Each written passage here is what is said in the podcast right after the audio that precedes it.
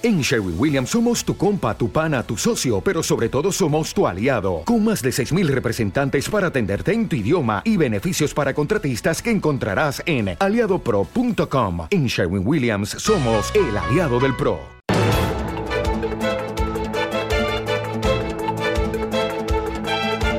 En Radio Intereconomía, la entrevista capital con Susana Criado. El desplome era conocido, pero no por ello los datos resultan menos impactantes. La pandemia ha cerrado 1 de cada 4 tiendas de moda en España. El número de comercios se desploma un 24%. Don Eduardo Zamácola es presidente de Acotec. Don Eduardo, ¿qué tal? Buenos días, bienvenido. ¿Qué tal? Muy buenos días. Oye, acabáis de presentar vuestro informe, es la 20ª edición, el comercio textil en cifras.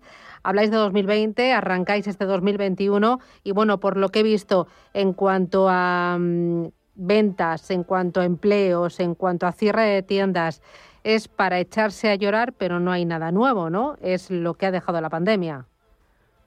Bueno, efectivamente. Lo primero es que, como bien has dicho, es la 20ª edición del informe del comercio textil en cifras. Desgraciadamente, y como nos esperábamos, es el peor dato de la historia de este informe. Estamos hablando que en el año 2020 hemos vendido, el sector ha facturado 10.619 millones de euros, lo que supone un 41% menos que el año anterior, que estábamos alrededor de los 18.000 millones. Hemos perdido 7.400 millones de euros de facturación.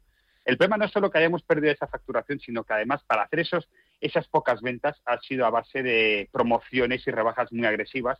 Por lo tanto, los márgenes son absolutamente inexistentes y la situación del sector es muy preocupante ante el panorama que tenemos actual y del cierre del año 2020. Claro, esta caída de ventas y de facturación se traduce en cuántos cierres y en cuánta pérdida de empleo. Bueno, lo primero es que tenemos un número de cierres confirmados de un 25%. Estamos hablando de que son 15.000 establecimientos menos que el año anterior. El año anterior lo teníamos en 62.000 y estamos en 47.000. En número de empleo, aquí estamos un poco anestesiados con el ERTE, porque es verdad que tenemos 172.000 trabajadores cuando teníamos 200.000, es decir, 26.000 trabajadores menos, que es un 13%, pero con el ERTE este sector ha sido intensivo en utilización de esta medida y tenemos a muchísimos trabajadores en ERTE que es muy probable que vayan paralelo con el número de cierres, es decir, estamos hablando de un 25% de cierres. Es muy probable que cuando se desaparezcan los ERTEs el número de desempleados vaya a aumentar a esas 25%, si no más. Y de los cierres que se han producido, ¿cuántos no van a volver a abrir? ¿Tenéis alguna estimación? Pues mira, yo diría que ese 25% creo que no va a volver a abrir ninguno. Es decir, nosotros lo que estamos ahora suplicando y estamos esperando es que no aumente de forma dramática este número de cierres. Y aquí hay una realidad. El tema está en que llevamos 1 año y medio de situación dramática y que no terminamos de ver la luz. Y que la situación, estos meses no han sido buenos de ventas tampoco, y que no vemos que a corto plazo se vaya a recuperar. Si bien es verdad que la situación pandémica con las vacunas parece que se está, bueno, pues está de una forma, está muchísimo mejor de lo que estaba antes, y ahí sí que vemos una mejora importante. Aún tenemos que ver cuáles son las consecuencias de esta resaca económica que vamos a tener, y ante la falta de medidas del gobierno, ante las ayudas o compensaciones que debíamos recibir, también tenemos el temor de que no vaya a ser capaz de gestionar de manera efectiva la crisis económica. Por lo tanto, de un 25% de cierres que estamos hablando, si no se ponen medidas urgentes, podemos irnos hasta un 40% de comercios cerrados. Bueno, enseguida hablamos de las medidas urgentes, pero en este arranque de 2021, cuando ya hemos tenido la vacuna y cuando ya vemos que los confinamientos se van reduciendo y vamos recuperando la normalidad, ¿habéis visto, pues eso, mayor actividad, que la cosa se anima? ¿Creéis que ya para el cierre del año todo irá mejor? Bueno, vamos a ver, hasta tenemos cerrado el mes de mayo como resultado y el acumulado es una caída del 35,7%.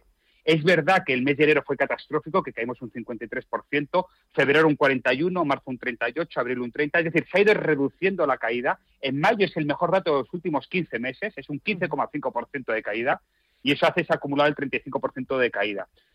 Hombre, parece que ante el ritmo de vacunación que ha aumentado mucho y la libertad de la gente, que la gente ya puede salir y puede reunirse tranquilamente, la gente se ha animado a algo más. Tenemos que ver qué es lo que va a pasar los siguientes meses. Si de verdad esa libertad de movimientos va a ser efectiva y de poder reunirse y se va a poder celebrar eventos, bueno, pues eso ayudará al sector a que se recupere. También es verdad que parece que la gente, en vez de comprar ropa que tiene acumulada en casa y que no le hace falta, pues prefiere salir a cenar o tomarse una copa, ya que lleva mucho tiempo encerrada y quiere disfrutar de ese tipo de servicios. Nosotros animamos también a que se renueven vestuarios y que vayamos un poco a esa ayuda al consumo del comercio textil que tanta falta nos hace. Claro, porque esta profunda herida que ha provocado el COVID-19, ¿tú cuándo crees que va a cicatrizar? O sea, yo le pregunto a mucha gente, oye, los niveles pre-COVID, ¿cuándo se van a volver a alcanzar? Y me dicen 2023. Vosotros... volveremos a reír eso. El comercio ha cambiado y ya. El comercio ha cambiado sin lugar a duda. Yo creo que las prioridades de la gente ha cambiado. Los comerciantes y los que estamos en ese sector tenemos que cambiar y tenemos que evolucionar. Es verdad que el mundo online ha llegado para quedarse. Es verdad que el teletrabajo ha llegado para quedarse también y tenemos que amoldarnos a ese tipo de situaciones. Obviamente la gente va a tener que seguir vistiéndose y va a haber hueco para poder vender ropa, pero es una realidad que la prioridad de los consumidores ya no pasa por... nosotros antes estábamos en escalafón, estábamos bastante arriba y ahora ya ha caído muchísimos peldaños. Uh-huh. Entonces, tenemos que amoldarnos para saber quién es tu cliente, qué podemos ofrecerle para que decida comprar mi marca y no la de al lado, que tiene una promoción determinada, y para eso hay que hacer muchos deberes y hay que darle muchos atributos a tu marca para que tenga ese carácter de especial y que la gente quiera comprarla. Hoy hablabas de las ayudas. ¿Cuántas ayudas ha recibido el sector del comercio, del textil, de la piel, de los complementos desde que arrancó la pandemia por parte del Gobierno? ¿Cuánto dinero habéis recibido? Bueno, pues mira, es una suma bastante fácil de hacer porque es cero. No me digas. Exactamente ni un solo euro ha venido a ayudar al sector. Es absolutamente vergonzoso y es una de las cosas que llevamos diciendo desde el principio. O sea, un sector tan importante como es el comercio textil, el comercio en general, que somos, al final hay que darse cuenta de que somos la vida de las calles y barrios de nuestras ciudades, que si cierra el comercio se convierten en calles oscuras y peligrosas y abandonadas. Y no haya habido ni una sola ayuda. Es más, el famoso plan de ayuda de 7.000 millones de euros que se reparten para ayudas directas, que yo entiendo que son compensaciones, no ayudas, es una auténtica vergüenza, porque llega tarde, llega mal, aún no se ha visto ni un euro de eso y no va a ayudar para absolutamente nada. Así que nuestro deber es poner encima de la mesa que la situación es absolutamente dramática y ese tipo de ayudas no son suficientes y no valen. Y lo que necesitamos ahora mismo es incentivar el consumo, rebajas de los impuestos, necesitamos amoldar la situación de nuestras plantillas a la realidad que tenemos, con caídas del 40, 50 y 60%, es absolutamente imposible mantener las plantillas que teníamos antes del COVID. Y creo que eso lo entiende todo el mundo. Hay que apretarse el cinturón. Pues me tienen que ayudar a poder reducir esas plantillas. Entonces, ahora mismo... no tenemos ni un solo euro de ayuda por parte del Gobierno central ni de Europa. O sea, que en ese aspecto los deberes están por hacer. Claro. ¿Alguna otra petición más al Gobierno, además de esa rebaja de impuestos y ayudas también a rebajar las plantillas ante la nueva situación? Mira, ya casi, fíjate, llevamos tanto tiempo conversando, pidiendo y proponiendo ideas y no nos han hecho caso en ninguna, que casi lo que pedimos es que nos dejen en paz.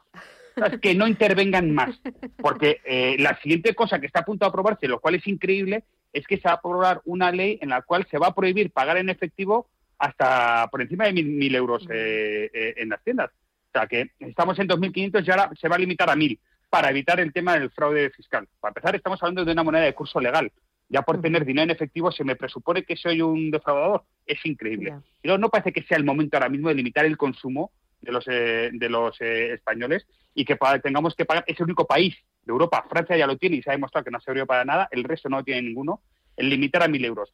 Por lo tanto, ese tipo de medidas, en vez de ayudar, lo que hacen es entorpecer. Entonces, casi le pedimos, mira, quedaos quietecitos, no os hagáis mucho caso, pero no os pongáis más palos en las ruedas, ni pongáis más trabas para que podamos intentar sobrevivir, que es lo que estamos ahora mismo. Estamos en modo supervivencia y no nos hace falta que tengamos gente que no ha trabajado en este sector en su vida, para poner leyes que no tienen ningún sentido.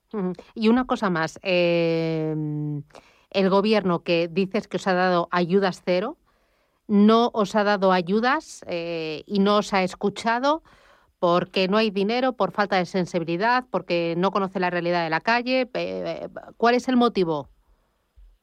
Yo creo que es un conjunto de todo eso. Lo primero es que nos escuchó. Sí que es verdad que tuvimos muchas reuniones durante la pandemia, durante el desconfinamiento y la desescalada, con el Ministerio de Comercio, Industria y Turismo, y estuvimos proponiendo una serie de ideas, y parecía que había buena empatía. ¿Qué pasa? Que luego, cuando veíamos publicados lo que había en el BOE, no tiene nada que ver con lo que habíamos acordado, por lo cual parecía que el ministerio correspondiente no tenía ningún peso en el gobierno central.